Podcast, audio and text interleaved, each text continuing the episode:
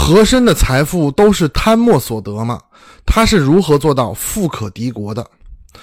乾隆57年，一个叫做徐武德的人呢，与人发生矛盾，一度呢要打官司。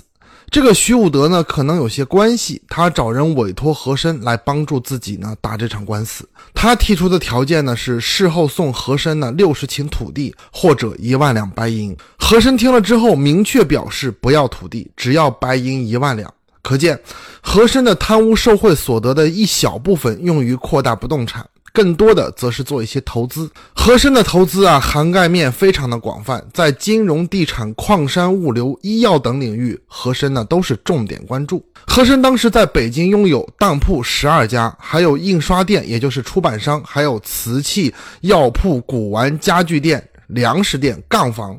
杠房就是过去搞丧葬的铺子。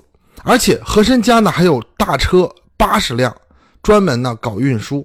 这些行业的收益呢非常的高，远远的高于地租，所以和珅受贿最多的就是现金。和珅呢还非常有契约精神，他讲究亲兄弟明算账。他的外祖父向和珅借2000两银子，和珅担心自己的外公还不起，逼着老头呢拿地契呢抵押。乾隆41年，和珅出任内务府大臣。在和珅之前呢，乾隆朝的内务府经常是入不敷出。当和珅就任以后不久，和珅不但弥补了以前的赤字，还出现了盈余。乾隆43年，和珅呢充任崇文门税务监督。在他的经营下，这个税官收入一下子成为了当时全国30个税官的前几位。乾隆对和珅的理财能力呢是真的刮目相看。在乾隆眼里呢，和珅就像招财猫一样，总能招来非常多的财富。于是乾隆把所有与财务有关的部门通通交给和珅把持。于是和珅先后担任过户部侍郎、户部尚书、管理户部三库、内务府大臣。和珅的能力是有的，那么和珅为什么最后还是一败涂地呢？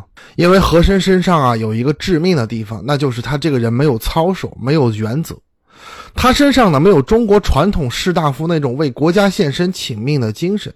那么造就和珅这样人品是什么原因呢？和珅因为从小父亲过世，导致家里贫穷，所以和珅很小就知道钱的重要性。同时和珅的自身的人心弱点之外，他做官不讲操守，还与乾隆皇帝本身的统治政治有关系。我们说过，乾隆中期啊，为了保持社会稳定，乾隆刻意搞了非常多的冤案，限制当事人的思想，防止人们呢乱说乱动。这样的结果就造成了满清后期士大夫道德与精神的迅速堕落。乾隆打断了当时官员和士大夫的脊梁，在乾隆朝的大臣们根本没有人格独立，也不需要你有人格独立，什么个人尊严，你只需要当好奴才，百依百顺我乾隆就好。所以从乾隆中期开始，乾隆朝的大臣们就越来越平庸了，越来越没有操守，越来越没有骨气。而和珅呢就是乾隆朝的典型代表。和珅的所作所为根本不会考虑大清王朝的长远发展，只会满足皇帝的眼前需要，所以才会有了议罪营这样用罚款来惩罚官员的贪污和渎职的制度。